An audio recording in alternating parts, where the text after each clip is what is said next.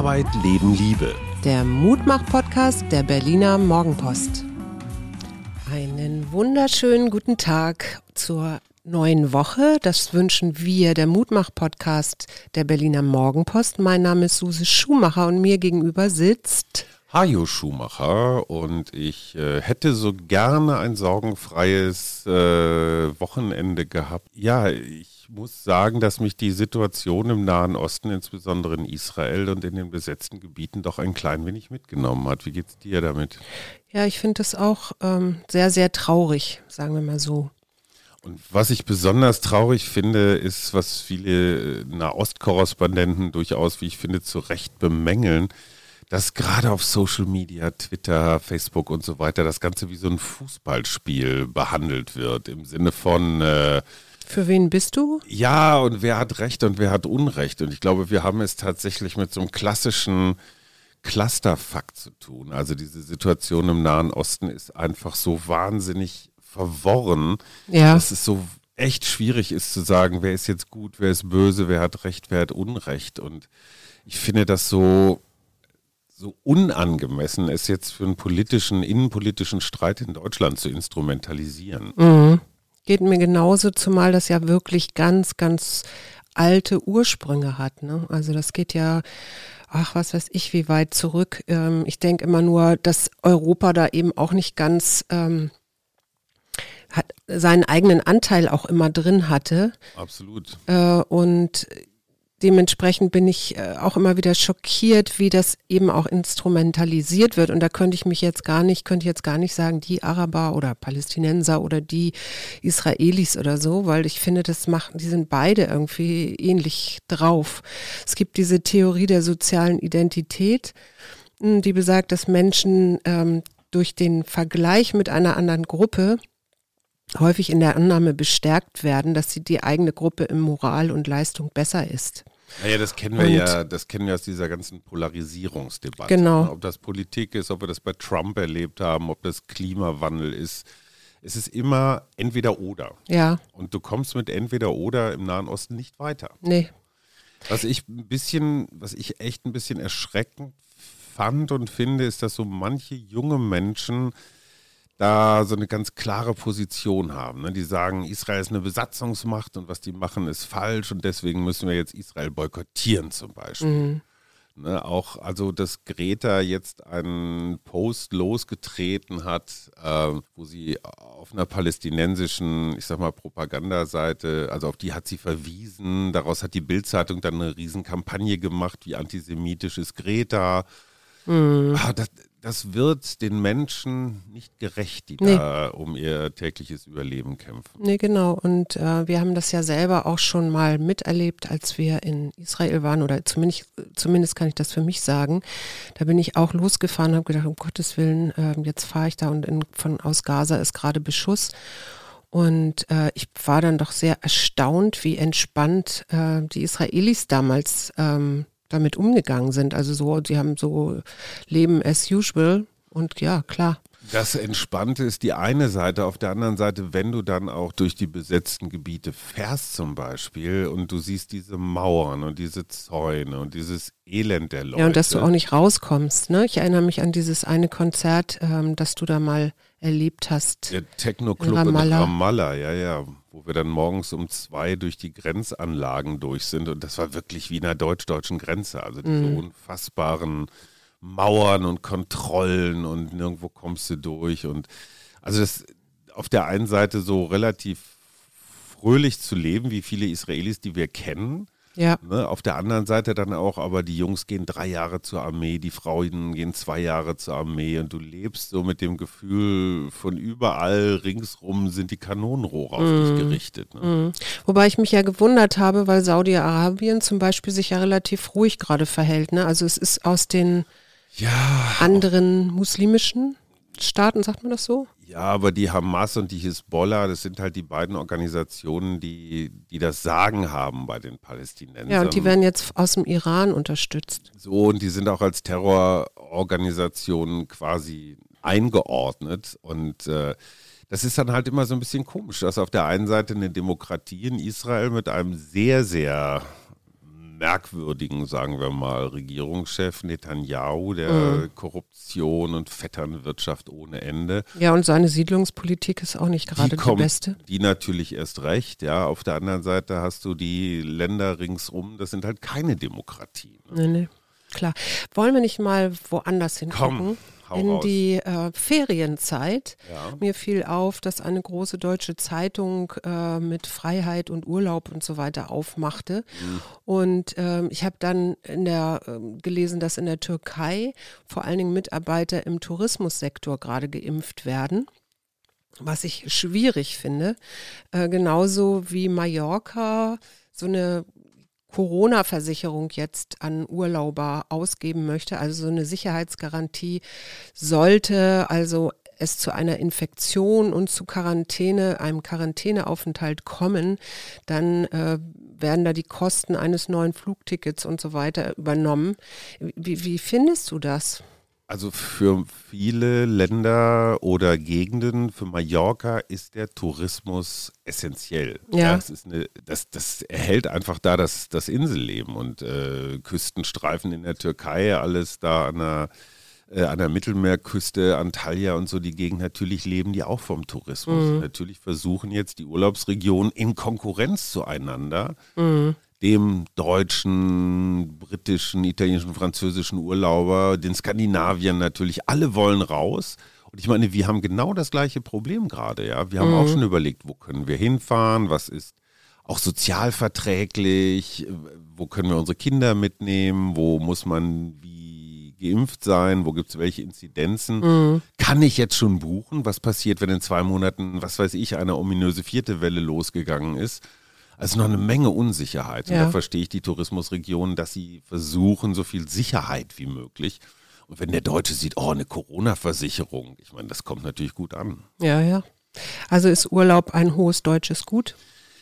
Das ist so eine, das ist eine unmoralische Frage, weil manchmal habe ich das Gefühl, es gibt so ein, so ein Grundrecht auf Urlaub, als mm. würde das ein Artikel im Grundgesetz sein. Mm.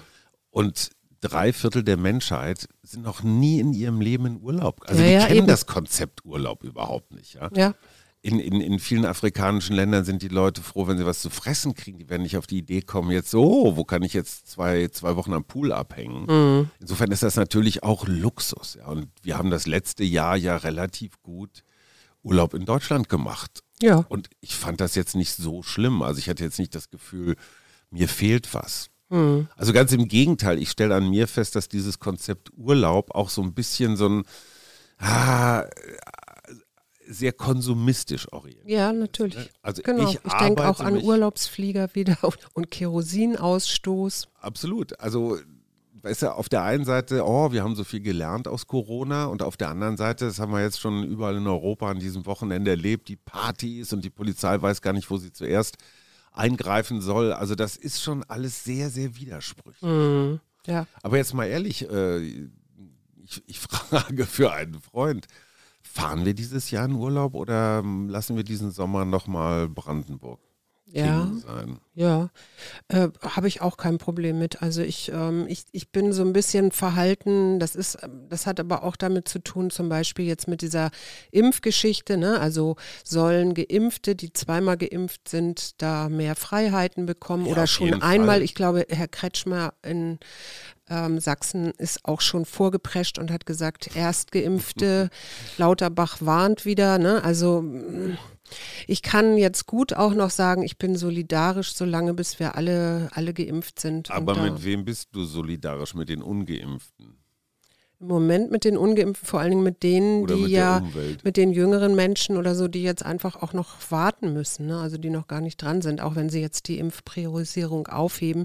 Es ist ja deswegen nicht mehr Impfstoff jetzt plötzlich im Lande. Ne? Gut, aber, aber moralische Gegenfrage, wenn wir wissen, dass äh, europäische Länder, Griechenland zum Beispiel auch, abhängig sind vom Tourismus, ist es natürlich auch eine Form von Solidarität zu sagen, hey, wir tragen unser Geld. Ja, aber damit erhalten wir ja den alten Status quo und es wäre ja vielleicht mal interessant zu fragen, wie kann man denn das anders in Zukunft lösen oder Ein besser? Fahrrad nach Griechenland. Zum Beispiel. Doch ja. wäre doch auch mal auf der Balkanroute und so. Früher, früher war das der Autoput, da bin ja. ich mal lang getrennt und erinnere mich immer noch wieder an diese Schwellen, so budum, budum, Budum, auf der Autobahn. Annalena Baerbock, die ja letzte Woche ein bisschen in Schwierigkeiten gekommen ist, weil ne, jetzt so langsam wird es ernst, es ist Schluss mit Bambi-Wahlkampf, jetzt wird auf Herz und Nieren geprüft, Mhm. äh, hat gesagt, beziehungsweise ihr Mann hat sich bekannt zum hundertprozentigen Hausmann sein. Ja. Also er steht Ist komplett. doch super. Ja, auf der anderen Seite habe ich das Gefühl, das war auch so ein bisschen so eine Ablenkungsstrategie, um von all den anderen, also ich meine, es wurde ja letzte Woche zum ersten Mal diese, die toxische Frage gestellt, kann die das? Mhm. Und ich glaube, das ist nicht nur eine Frage, die was mit Frau zu tun hat, die hat auch was mit Alter und mit Erfahrung zu tun. Also bei einem 40-jährigen Mann würden wir vielleicht auch fragen, kann der das?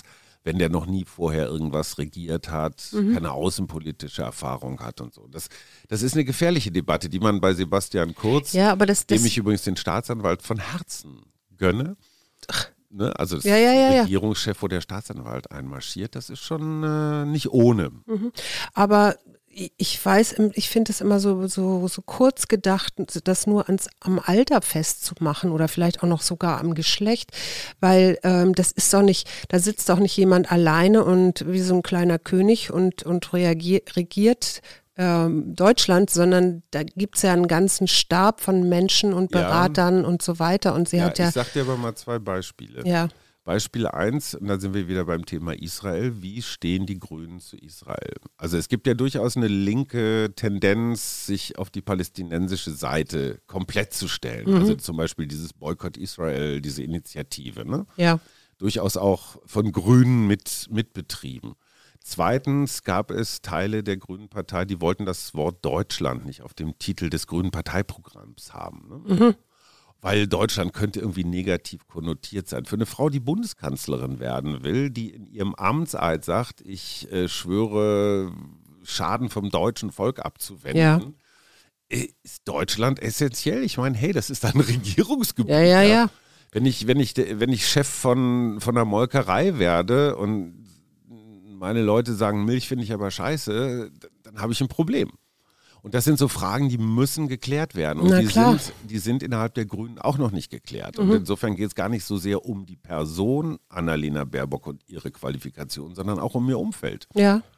Was Ja, würdest du davon halten, wenn man einen dicken, alten, weißen Mann, der früher mal erfolgreich Marathon gelaufen ist, Mhm. man den so reaktivieren würde? Also wenn man, wenn, wenn Annalena Baerbock würde sagen, Joschka Fischer gehört zu meinem Team als außenpolitischer Berater. Jetzt natürlich nicht in einem Regierungsamt, aber ich werde mir Rat bei ihm holen, weil der hat das alles schon, der hat das alles Der hat schon das ja auch durch. gut gemacht. Der hat das relativ gut gemacht, genau, auch sehr selbst äh, ähm, überzeugt, aber Ja. egal. Also der kennt sich auf jeden Fall aus, der kennt die langen Linien mit NATO, mit, mit dem ganzen Ja. Kram, der da so umstritten ist.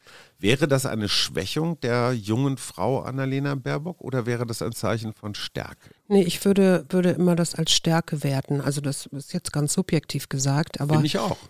Das erweitert ja immer den Horizont noch mit einer neuen Meinung oder einer anderen oder jemand, der da eben schon auch Erfahrung hat. Ne? Naja, aber du als Frau, also wir haben ja immer diese Patriarchendebatte, ne? So der alte weiße Mann, der alles regiert und immer was zu sagen hat. Ist es dann nicht ein Zeichen von Schwäche, wenn eine junge Frau, die für Aufbruch steht, sich dann doch wieder von so einem alten weißen Sack. Äh, Aber du kannst ja doch bestimmte Fehler auch vermeiden, die vielleicht schon in der Vergangenheit stattgefunden haben. Ja, inhaltlich hast du völlig recht. Die Frage ist, wie wirkt das kulturell? Zeichen von Stärke oder Zeichen von Schwäche? Ich finde, das ist ein Zeichen von Stärke. Also das ist für mich, Okay. wenn ich da jemanden noch ranhole äh, und dessen Meinung ähm, höre zumindest, ja, sie muss sich das muss sich daran ja nicht halten oder Ja. so, äh, finde ich das immer horizonterweiternd. Also Ja, insofern wäre das für mich ja. eine Stärke. Und man muss es vielleicht von der, von der Figur Fischer und seinem Geschlecht und seinem Alter, seiner Hautfarbe loslösen. Ja, man Einfach könnte ja auch sagen, wie wäre es, wenn sie sich, was weiß ich, Renate Künast oder so holt. Die ist jetzt außenpolitisch nicht so beschlagen, aber die hat natürlich als Verbraucherministerin mehr nach vorn gebracht als alles, was nach ihr kam. Ne? Du kannst natürlich jetzt auch nicht bei den ganzen Alten dir Expertise holen. Aber interessant, äh, interessant zu sehen, wie sich, wie sich äh, Deutschland und diese junge Frau so aneinander gewöhnen. Ne? So, Kennst jetzt noch du- mal was zum Mut machen. Ja, was zum Mut. machen. Kennst du den Rio Reiser Platz in Berlin? Oh, bestimmt in Kreuzberg, oder? Der ist in Kreuzberg, beziehungsweise den gibt es noch gar nicht. Ah. Der wird am 12. Juni, gibt Eine es eine Fangfrage. Umbenennung, nämlich der Heinrichplatz in Kreuzberg wird Rio-Reiser-Platz. Und ähm, ich habe da, als ich das so las, natürlich sofort auch an das Rauhaus, an den Rauhaus-Song, ne? Mhm. Das Britannien wird besetzt Ja, ja, ja. und so ähm, gedacht. Und äh, das war ja damals auch schon was, als die, glaube 1971 oder so, das Britannien besetzt haben, ähm, war das ja auch schon, ging das ja auch schon um Immobilien, ähm, Haie, also um Verdrängung, ja. um, um solche Ja, Sachen. wer hat das Sagen in der Stadt? Wer hat das Sagen in der Stadt, genau. Und äh, jetzt, nach 50 Jahren Tonsteine Scherben, überleg dir das mal. Ich weiß, ich war auf einem Konzert von denen, da muss ich so pff, 17, 18 gewesen sein. Ähm, und jetzt gibt es diese Bands 50 Jahre und da wird, wie gesagt, am 12. Juni diese Umbenennung stattfinden und die spielen danach in ihrer heutigen Formation im SO36 und das wird live gestreamt im Internet und ich werde mir das auf jeden Fall angucken. Aber Was das? Lustigste, Achso, das Lustigste, mein Lieblingslied ist Halt dich an deiner Liebe fest. okay, haben wir beide. Und ähm, das Lustigste daran ist, dass in den 80er Jahren war das Bethanien, das war ja ein Krankenhaus ursprünglich mal, war ein Künstlerhaus geworden. Ja, ja, ja, Künstler aus Spanien. Da kommt ein Rio-Reiser und will da rein und dann ist er abgewiesen worden mit den Worten Schlagerfuzis kommen hier nicht rein. Er war für Kreuzberg deutlich zu, zu bürgerlich. Inzwischen, ja. Welche grüne ehemalige Spitzenpolitikerin war Managerin von Tonsteine Scherben? Claudia Roth. Oh, okay, du hast im Quiz gewonnen. Ein Blick in die kommende Woche, was liegt an, Beste? Erst äh, die Stunde der Gartenvögel, die ist ähm, am Sonntag zu Ende gegangen, aber es sind Eine Stunde? Das nennt sich beim Nabu so. Die zählen dann im Garten die verschiedenen Vögel. Also Da haben sich irgendwie über 30.000 Leute äh, haben ihre Beobachtungen geteilt und 1000, äh, nee Quatsch, 1,05 Millionen Vögel sind gezählt worden. Und das positive, mutmachende ist, dass die Blaumeise sich wieder gerappelt hat. Die war, hatte ja so einen Erreger, haben wir hier auch drüber geredet. Und die ähm, jetzige Population hat sich anscheinend wieder gefunden, gefangen. Und was steht für dich die kommende Woche an? Für mich steht eine Online-Fortbildung an, da geht es um Werte. Das finde ich eigentlich ein ganz interessantes Thema, weil Werte etwas sind, was wir schon ganz, ganz früh lernen und was uns manchmal so dazwischen funkt, ähm, wenn wir uns eigentlich für, was weiß ich, ganz äh, liberal oder so halten. Oder und dann kommt, ja, ja, genau, und dann kommen so diese Werte, die wir so mitbekommen haben von unserem Elternhaus oder auch aus, unser, aus unserem kulturellen Umfeld kommen da so mit rein. Und das ist etwas, was ich im Coaching auch immer mal wieder habe. Und da mache ich jetzt eine Fortbildung. Was ist dein wichtigster Wert? Mm, Mein wichtigster Wert ist, glaube ich, Fairness. Gerechtigkeit, sowas in der Art. Also ich weiß, als Kind war ich schon äh, in der Schule immer sehr aktiv, äh, wenn es irgendwie, wenn ich irgendwas ungerecht fand, dann habe ich auch immer den Mund aufgemacht. Also ich glaube schon, das ist ein sehr wichtiger Wert für mich. Und bei dir? Suse Hood, die Schwester von Robin. Äh, mein wichtigster Wert, ich glaube tatsächlich äh, sowas wie Menschenwürde, weil daraus leitet sich alles andere ab. Daraus leitet sich Gerechtigkeit ab, Respekt ab, gleiche Rechte, all sowas. Mhm. Mir fällt übrigens noch ein, ähm, wusstest du, dass Holz das neue Klopapier ist? Weil es jetzt alle bunkern. Ja, wenn es mal so schön Wenn's gebunkert wäre, wenn Ja. es welches gibt. Aber die USA und China importieren gerade unglaublich viel deutsches Holz. Und bei den USA ist es so, ähm, die haben da einen Käfer, den Kiefernborkenkäfer, der in, We in Westkanada und in den USA aufgetreten ist und da Holzbestände, also Fichtenbestände äh, reduziert hat ohne Ende. Und dadurch haben die da einen Holzengpass und gleichzeitig bauen sie gerade viel. Und in den USA muss man wissen, äh, wird viel mit Holz gebaut. Also brauchten die Holz, aber jetzt haben wir keins mehr. Ich muss gestehen, die Vorstellung, Holz ist das neue Klopapier, lässt mich etwas unruhig sitzen. Also Ja. ich habe immer das Gefühl, ich habe einen Splitter im Hintern, wenn ich dieses Bild zu Ende denke. Naja, Lieferengpässe und so weiter spielen natürlich auch eine, äh, eine Rolle.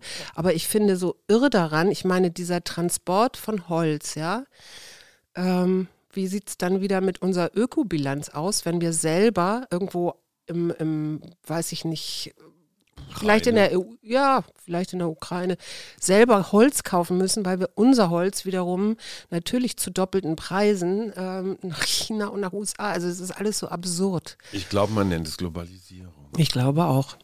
Ich habe diese Woche etwas, ähm, eine, eine Charakteraufgabe zu erledigen. Die Kollegen von Focus haben mich zur Blattkritik eingeladen. Mhm. Und da muss ich auf der einen Seite natürlich zeigen, dass ich ein kritischer Geist bin und auf der anderen Seite will ich die Kollegen natürlich leben lassen. Ja. Das ist immer so ein äh, Spagat. So, so, ein Spagat. Und wenn hinterher alle so ein bisschen betreten zu Boden schauen, dann weiß ich, ich habe keine neuen Freunde gewonnen. Darf ich ein Kärtchen ziehen? Bitte.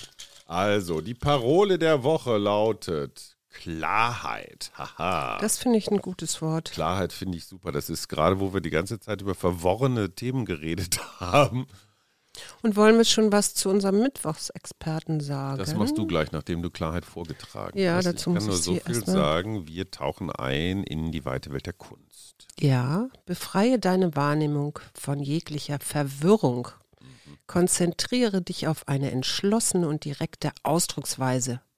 Sieh die Welt, wie sie ist, ohne deine Projektionen, Vorurteile und Vermutungen. Das ist so leicht gesagt, sieh die Welt, wie sie ist. Mhm. Äh, it's complicated. Also, unser Komplett Gast am Mittwoch ist André Hem Hermlin. Mhm der uns hoffentlich ein bisschen erzählen wird, wie er so durch die Corona-Krise gekommen ist sagen, bisher. Musiker, Pianist, Orchesterleiter. Er ist mit Max Rabe aufgetreten mhm. und, und, und auf Tournee gewesen. Ähm, ja, ich glaube, ein sehr interessanter Gast. Ja, da freuen wir uns auch drauf am Mittwoch. Wir wünschen euch einen guten Start in die neue Woche und immer schön klar bleiben. Tschüss. Tschüss. Wir. Arbeit, Leben, Liebe. Der Mutmach-Podcast der Berliner Morgenpost.